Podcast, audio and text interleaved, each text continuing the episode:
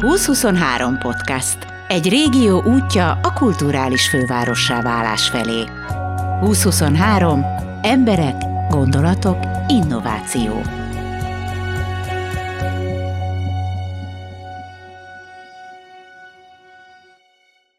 Mészáros Zoltán megalkotta a rádiócsemet, majd a többit. Veszprém Fest, Rosé Riesling, Schneeberger zenei tehetségközpont. Na ezekről nem fogunk beszélni egy szót sem. Csak ételekről és italokról. Szakácsságról, étterem tulajdonosságról. A Balaton Wine and Gourmet Fesztiválról. Hiszen a minőségi étel és bor Mészáros Zoltán egyik legfontosabb szenvedélye. Gondoltam is, hogy ez az ínyenség biztosan gyerekkori beakadás. Az igazság, hogy érdekes módon gyerekkoromban nem nagyon izgatott ez az egész. Tehát nem lehet mondani ezt, hogy anyámnak szoknyája mellett lebzseltem, és eh, ellestem a legtutibb receptjeit, hanem, hanem valahogy az egyetemi főiskolai tanulmányaim alatt derült ki, hogy az albéletből laktunk, ott leginkább nekem volt vénám ahhoz, hogy bármit is csinálják a tűzhelyen, és hát Jó. ott ugye lehet biztos otthonról hoztam, vagy, vagy, vagy talán nagyobb, mint, mint egy csomó embernek van tehetség a zenéléshez, az énekléshez, a hangszerhez, a nyelvkészség. Nekem mindezek mellett ehhez is volt. a félretéve a viccet, és akkor ott elkezdtem főzögetni, és akkor igazából Amerikában, amikor kikerültem 89-be, 90-be, akkor úgy alakult, hogy ugye akkor azért még kommunizmus volt, vagy szocializmus volt, nem volt olyan könnyű kijutni ebből az országból, és akkor olyan helyre kerültem nyári diák munkára, ahol konyhára kerültem, és e, Pennsylvániában dolgoztam az első nyarat végig 89 nyarán, ott egy Velszi e, szakács mellett, és ott, ott is gyorsan kiderült, hogy jobb érzék, sok érzékem van hozzá, kívánok ha, ha, ha, hagymát aprítani, meg ilyen, ilyen apróságok, meg hogy van valamilyen ízérzékem. Szóval ott, ott ezek gyerektáborok voltak persze, tehát messze nem a gasztronómiának a hogy mondjam, a, a, pláne Amerikában ment ez az egész. Következő évben is kint töltöttem a nyarat, akkor New York államban dolgoztam szintén konyhán, akkor egy Trinidadi főszakács mellett dolgoztam egy, egy szintén hasonló méretű konyhán, száz gyerekre főztünk minden nap, 100-120 gyerekre Egyébként kiváló ízérzékű trinidadi főszakács mellett, még a neve is megvan, Lennox Bartalomé volt az első szakácsfőnököm, és akkor nagyon gyorsan az volt, hogy ez egy brooklyni intézet volt egyébként, és hát mindenki színesbőrű afrikai származású amerikai fiatalember volt, illetve hát hölgyek, mert a Lennox volt az egyetlen férfi, ő volt a Big Boss, én meg voltam a White Boss. Mert a többi lány, az, azok ilyen kézi lányok, meg ilyen konyhai kisegítők voltak, és akkor gyorsan kiderült, hogy a Lennoxnak már akkor gyerekei voltak New Yorkban, és akkor megfűzött, ez egy olyan jó órányi autótra volt New Yorktól fenn a, egyébként a Bakonyhoz nagyon hason, hasonlatos hegyekben, hogy mi lenne, hogyha ő lelépne minden pénteken, és akkor szombat vasárnap én vinném a konyhát száz gyerekre, ezért cserébe kapok egy plusz szabadnapot. Mondtam, hogy deal. Mit csináltam volna Amerikában, nekem sokat számított, hogy nem egy, hanem két szabad napom van. Amikor is elmentem egy golfpálya melletti seafood étterembe, egy francia srác mellé, egy francia pasihoz, először mosogatónak, mert úgy vettek föl, aztán ő is gyorsan felfigyelt a mosogatáson túlmutató érzékem, és fölvett maga mellé egy ilyen sévsegédnek, úgyhogy ott dolgoztam ebben a két napban minden este. Különben ezt tudod, hogy manapság ezt úgy hívják, hogy te stázsoltál. Így van, így van, így van. Ez egy seafood étterem volt, emlékszem, gyakorlatilag nem seafood, belé kevés dolog volt. Sült kacsa volt, meg, meg T-bone steak, ami nem, nem tengeri herkentyű kagyló, lobster, rák, vagy ilyesmi volt. Persze tészták is voltak, meg mindenfajta ilyesmi. Szóval, hogy ez, azt hiszem, hogy ez úgy belém, belém égette magát, és különösen ez a második élmény, ez, a, ez, a, ez egy golfpálya mellett volt a East 17 a keletre menő 17-es út mentén egy golfpálya melletti étterem volt, és körülbelül akkora volt, mint az Oliva egyébként, tehát annyi ember tudott leülni bent körülbelül, mint az Olivában. És akkor úgy jöttem az Amerikából, hát két dolog volt bennem, az egyik, hogy sajtóba akarok dolgozni, az erősebb volt, és ennek azért több mint egy évtizedet áldoztam aztán 92-től 2005-ig, 13 évet. De, de úgy mindig bennem volt, hogy milyen jó lenne egy, egy vendéglőt, egy éttermet nyitni. Erről az Amerikáról annyit olvastam, ezt valahol leírta valaki, hogy ezek általában ilyen nem könnyű fiatalok voltak, akikkel te együtt voltál, és valahogy mégiscsak sikerült velük jó viszonyba keverednek. Mi volt a, mi volt a módszer? A tanárságodat vetted elő, vagy mit csináltál? Hát szerintem igen, tehát ugye én alapvetően tanárvégzettségű, pedagógus végzettségű vagyok, és valahogy nekem a gyerekekkel, diákokkal mindig sikerült jó szót értenem. Noha túl sokat nem töltöttem el a állami oktatási oltárán, de, de azért voltam hivatalos tantestületben is egy évet, meg osztályfőnök is voltam, tehát volt azért valamennyi tapasztalatom, meg, meg felnőtteket is tanítottam aztán később vagy ezzel párhuzamosan. Ugye hát az első intézet az ilyen e, sérült, felnőtt sérült gyerekek intézete volt, autisták, fogyatékkal élő felnőttek gyereknek az intézete. A második intézet, ahol New York államban volt, ahol már ilyen white boss voltam a konyhán, az pedig e, e, szociálisan hányattatott sorsú, színesbőrű jellemzően New Yorki, brooklyni gyerekeknek a nyári tábora volt, akik meg inkább agresszívek voltak. A szülők, drogosok, mindenfajta bűnözők, hatóságok elvették a gyerekeket tőlük, mert, mert veszélyeztetett állapotban voltak, tehát ilyen hányatadott sorsú gyerekek voltak, akik, akik hát érdekesek, de ugye akkor én sportoltam, kosaraztunk velük, meg tudom én, tehát, tehát ugye el voltunk, nagyon, nagyon mélyen bennem maradt ez, és egyébként szoktam mondani, ez nem tartozik mondjuk a gasztronómiához, de ugye a Schneidberger központ az hasonlatosan egy ilyen egy ilyen nem a nagyvárosban, hanem egy ilyen természeti környezetben, patakpartján, viszonylag egy izolált olyan helyen, ahol a gyerekeknek az a nagyvárosi stressz, az a nagyvárosi vonzás, amit a városok mindenhol jelentenek a diszkókkal, a nem tudom, akkor még diszkókkal, most már nem tudom, fesztiválokkal, pubokkal, kocsmákkal, drogokkal és mindennel, az ott nincsen. És ez úgy megmarad bennem, tehát amikor gondolkodtunk a 90-es évek közepén, végén ezen a Schnittberger tehetségközponton, ami itt a Malomvölgyben van, akkor egyből belém pattant, hogy ilyen helyen kéne ezt csinálni. Volt egy stratégiát, hogy nem szabad félni, keményen beleállni. Végül is nem ismertet ezeket a színesbőrű fiatalokat, nyilván keményebbek voltak, mint hasonlószerű magyar társaik. Később azért nekem volt némi tapasztalatom Magyarországon a roma fiatalokkal is, tehát voltam én Bagon a cigány soron, meg ilyen helyeken, meg voltam Edelényben a cigánysor legvégén tanítványunk családjánál látogatni, tehát azért egyáltalán nem mondanám, hogy, hogy, hogy volt tapasztalat. Igen, tehát azért Magyarországon is megvan a, megvannak azok a, azok a helyek sajnos, vagy, vagy tényszerűen, de például a roma, roma családok körében, vidéken, falun, ahol eléggé szegregált helyzetben vannak, és ahol eléggé kilátástalan az élet. Nyilván más egy brooklyni színes bőrűnek, egy alsó-alsó-alsó középosztályról leszakadó valakinek az élete, mint mondjuk Edelényben a falu végén egy, egyébként 9-10 emberrel együtt egy szobában vagy másfél szobában élnek, de azért vannak hasonlóságok. Valahogy én úgy érzem, hogy, hogy én tényleg ez is mentem tanárnak, mert valahogy úgy éreztem, hogy ez engem érdekel meg, hogy nekem, nekem nem okoz egyáltalán problémát különböző emberekkel gyorsan kapcsolatba keveredni, mert megtalálni velük a hangsúly. Sokan mondják, hogy aztán később az üzleti vagy menedzseri sikereim is ebből, ebből fakadhattak, hogy a, én tényleg hiszek azért a személyiségben, hogy ez nagyon meghatározó, hogy a politikusoknál is mondják, hogy a személyiség az nagyon meghatározó, de az üzletben is nagyon meghatározó a személyiség, és az, hogy te viszonylag gyorsan tudjál nagyon különböző típusú, jellegű emberekkel megtalálni egy hullámhosszat, az, az üzleti világban is rendkívül fontos. Hazajöttél, és akkor Rádió Jam, stb. Talán közeledett már a 2000-es évek, amikor a pusztai vendéglőt megvettétek, és ott indult el az Oliva. Itt téged inkább a szálloda része fogott meg, vagy inkább a vendéglátás? Engem abszolút a vendéglátás és a vendéglőség vágya hajtott, tehát az az inspiráció, amit láttam, ha dolgoztam, hogy ennek a francia séfnek van egy saját étterme, dumágat a vendégekkel, meg nem tudom.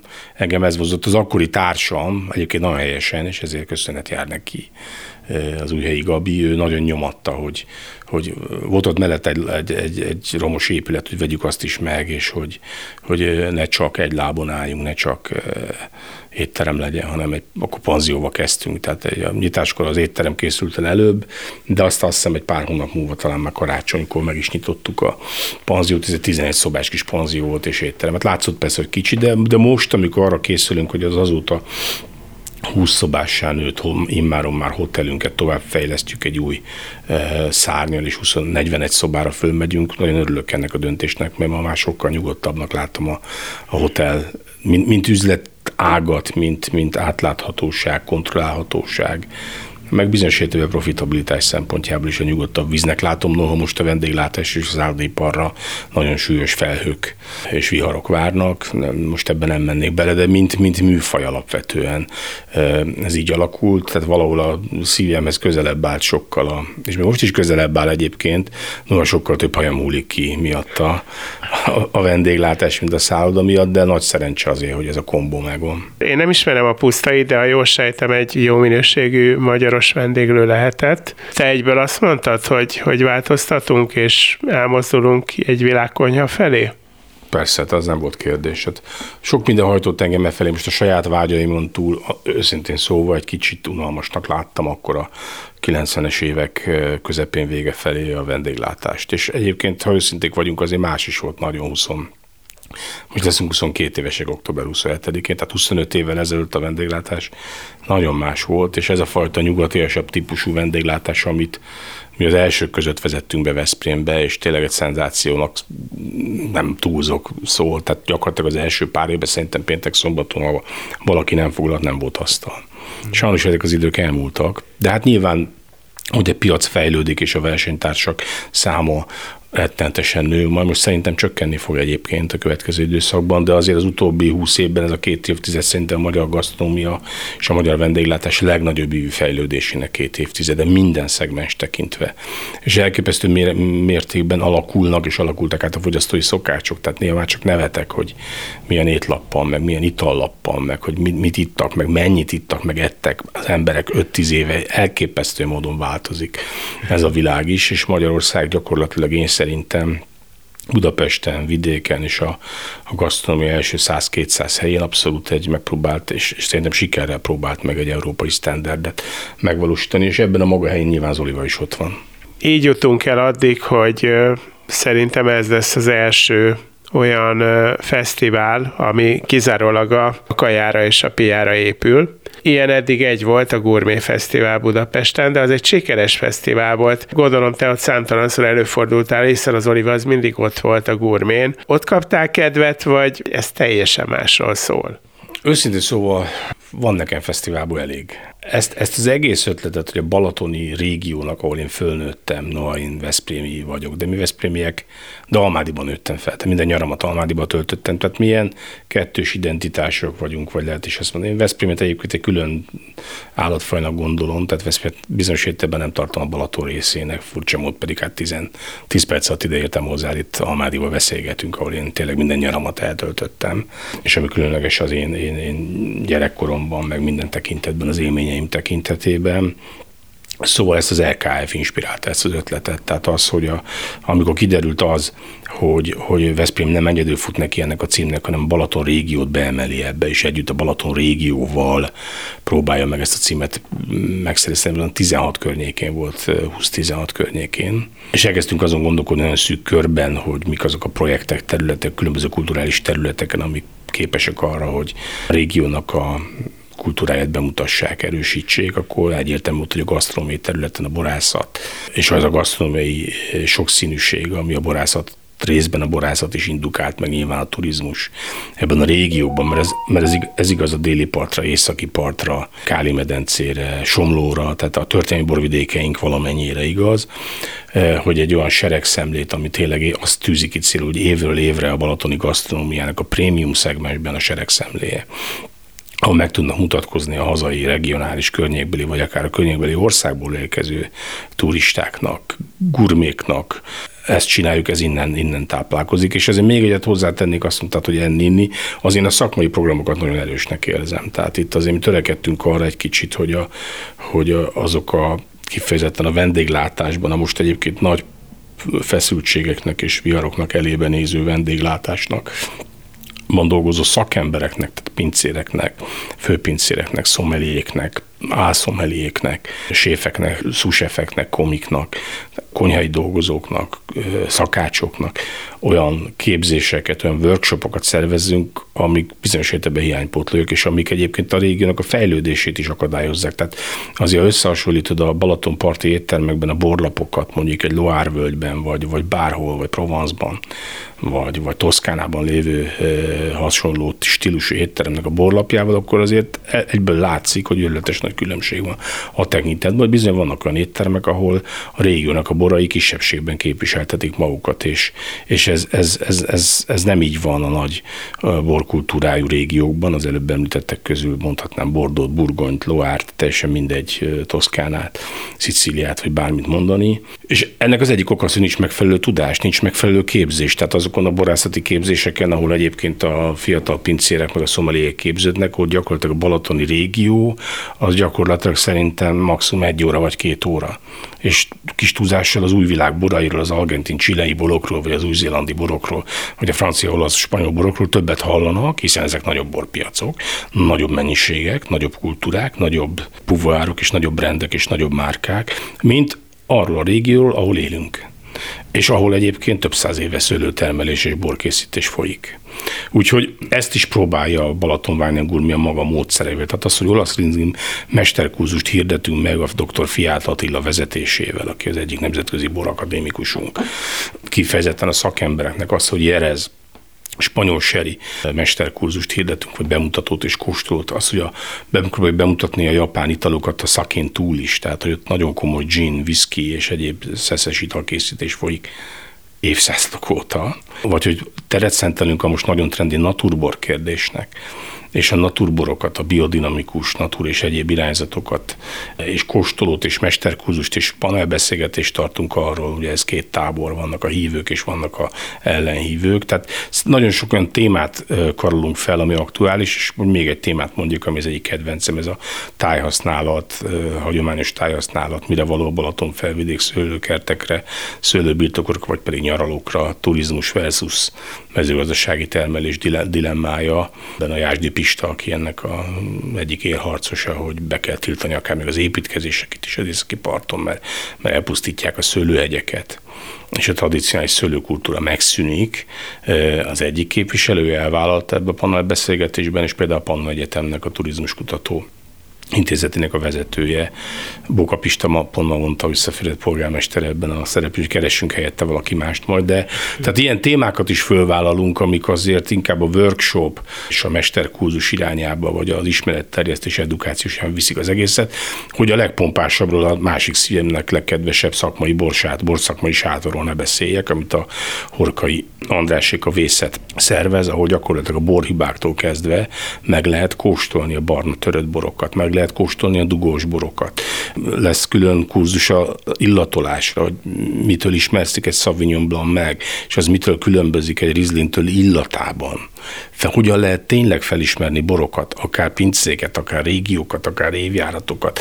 Egy furmintot hogyan lehet megkülönböztetni egy, egy, egy, egy szürke baráttól tehát ilyen típusú programok is lesznek. És hát a gyerekekről ne is beszéljek, ha már így belelendültem a Kalas Györgyike, aki ugye egy bűbájos gyerek gasztró tünemény, ő fenn fogunk tartani egy olyan gyerek gasztró sátrat, ahol a Györgyi kis csoportos foglalkozásban különböző gasztronómiai tematikájú kurzusokat, beszélgetéseket, de főzéseket is tart, tehát sütni fognak a gyerekek közösen.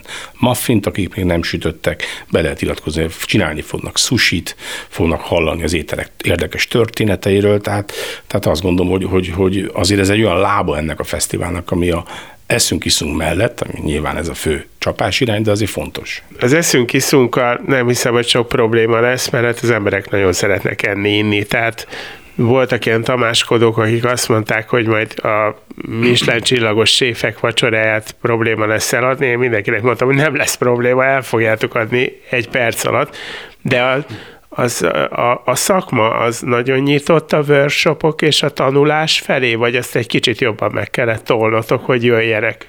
Dolgoznunk kell rajta, és ez egy fontos üzenet. Nagyon le van terhelve a szakma, tehát én magam is, ugye, mint az kiderült a riport első részéből, van közöm egy vendéglátóipari objektumhoz, egy étteremhez. Én sem tudom elküldeni az emberek. Én az összes pincéremet elküldeném, szívesen beíratnám. De mivel dolgoznak, így elég nehézkes lesz elküldeni őket. Szerintem nagyon sok ez a probléma, hogy nagyon kifeszített, tehát a vállalkozói szféránál nincsen, nincsen pufferek nincs 30%-kal több munkaerő a rendszerben, pláne egy olyan időszak után, amikor a Covid miatt gyakorlatilag eltűnt a szakmának a 30%-a legalább elhagyta a pályát, tehát nagyon komoly problémákat okozott talpon maradni az eddigi időszakban is a Covid-ból fakadó munkaerő problémák miatt. Ez az egyik én szerintem, alapvetően vállalkozók nyitottak rá.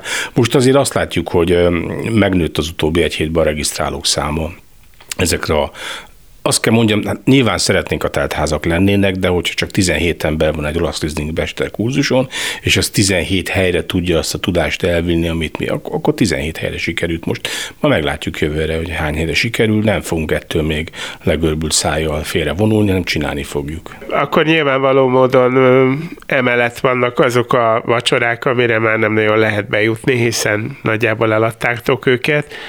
Viszont van egy alapja ennek a fesztiválnak, hogy be lehet menni és enni.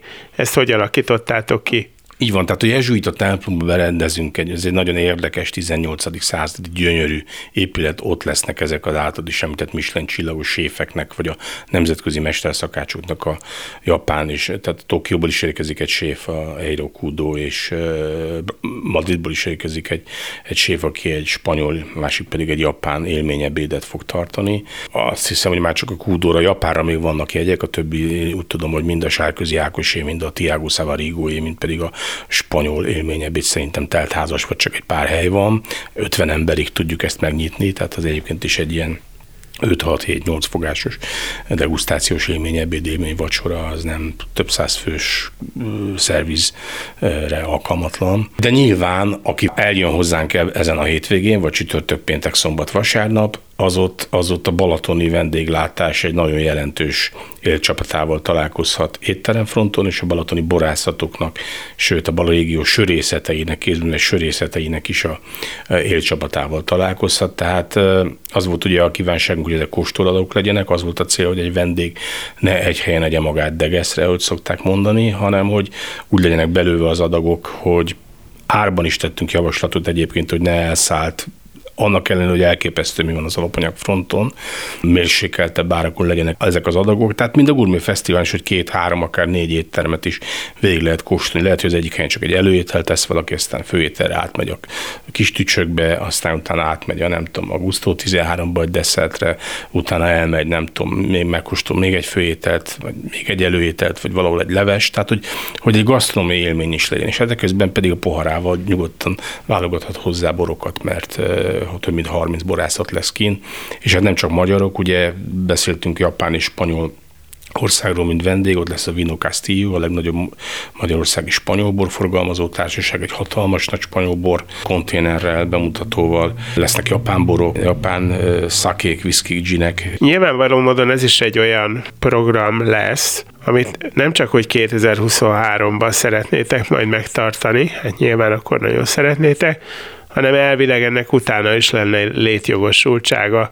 Ezt eleve úgy próbáltátok kialakítani, hogy ez egy önfenntartó program legyen, gondolom én. Hát azért az LKF nagyon, ezt a vonatot nagyon meglöki. Tehát azt azért nyugodtan mondhatom, hogyha a Európa Kulturális Főváros program sorozat nem áll mögé egy nagyon komoly támogatással, akkor azért szerintem piaci alapon nem tud, vagy hát ilyen léptében semmiképpen nem tud létrejönni. Nem is véletlen azt szerintem, hogy ilyen kontúrban, tehát ilyen 100 milliónál magasabb költségvetéssel indulunk ebben az évben is. Nem jött létre sehol sem, mert nem voltak ilyen források. No, egyébként a Balatonról mindenki mondja, a központi kormányzat turizmus is, hogy a Budapest mellett ugye a második turisztikai destináció, és, és tényleg én is úgy érzem, hogy kár, hogy erre ez még senki erre föl nem figyelt. Mi most ennek nekiállunk, nyilván azzal a célra, hogy ez egy olyan rendezvény legyen, ami akár 24 után amikor az LKF már nyilván nem tudja támogatni ezeket a rendezvényeket, hiszen az Európa Kulturális Fő, Főváros évad az 23. december 31-en lehúzza a redőnyt, és utána majd meglátjuk. Ilyen szempontból kíváncsi vagyok tényleg, hogy mennyi saját erőt, mennyi egybevételt, milyen forgalmakat tudunk generálni, és hogy az a gap, ami a be, saját bevételek meg az egésznek a megszervezések között van, az mekkora lesz, és hogy milyen partnerek képzelhetőek el majd 24-től. Én el tudnak képzelni sokat, tehát szerintem a turizmus ügynökségtől kezdve a MT-ön keresztül a Agrárminisztériumig nagyon sok partner láthat. Tehát a Balaton tényleg fontos, és a Balaton tényleg nemzeti kincsünk, ahogy ezt John Togály barátom szokta mondani. Az, hogy a Balaton környékén van ez a X darab település, és ott lakik, nem tudom, pár százezer állandó lakos, tehát még akkora sincs, mint egy jelentős vidéki nagyváros, az nem azt jelenti, hogy a Balatonnak a jelentősége ettől nem nagyságrendekkel nagyobb. Ha megnézzük az ingatlan tulajdonosokat a felvidéke, hogy mennyi Debreceninek, Győrinek, Kecskemétinek, tehát a Balatonhoz az egész országnak van valamilyen relációja.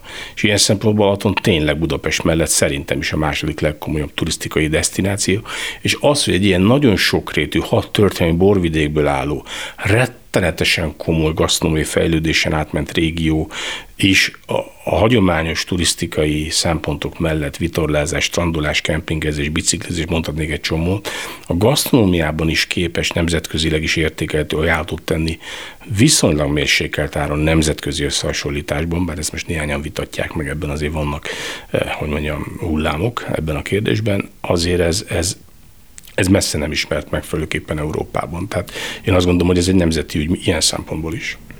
Gondolom, hogy kalkuláltatok, hogy mennyi néző az, ami más sikert jelentene idén, illetve jövőre? Van egy ilyen kalkuláció, ami esetleg elmondható? Tízezer látogatót várunk optimális esetben a, a négy nap alatt. Nyilván gondoljuk a csütörtököt, egy kicsit ilyen szakmai nap, emberek dolgoznak, nem iszogatnak annyit, mint mi.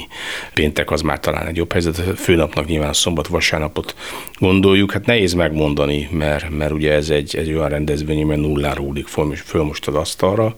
Minden tízezer logózott pohárra készült, tehát bajba leszünk a 13 ezer jönnek, azok már nem lesz logózott pohár, de azért mindenkit buzdítanék, hogy bátran jöjjenek. Nyilván az időtől is nagyon függ. Tehát, hogy kifogunk egy olyan időt, ami esőmentes.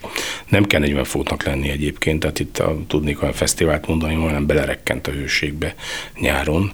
Ez a 20 fok környéki napos idő napközben ez teljesen jó, mindig mondom, az olyan, mint egy burgundiai szüret gyakorlatilag, tehát csak eső ne legyen, és akkor gondolom, hogy ez nagyon összefügg azzal, hogy menjen, és ezt nem be fog tudni számolni.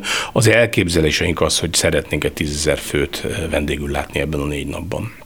Tessék hát egynek, kettőnek, háromnak, négynek lenni a tízezerből. Együnk és ígyunk jót, hiszen ne feledjük, kedves barátaim, azok vagyunk, amit megeszünk. Mészáros Zoltánt és Gellért Gábort hallottátok.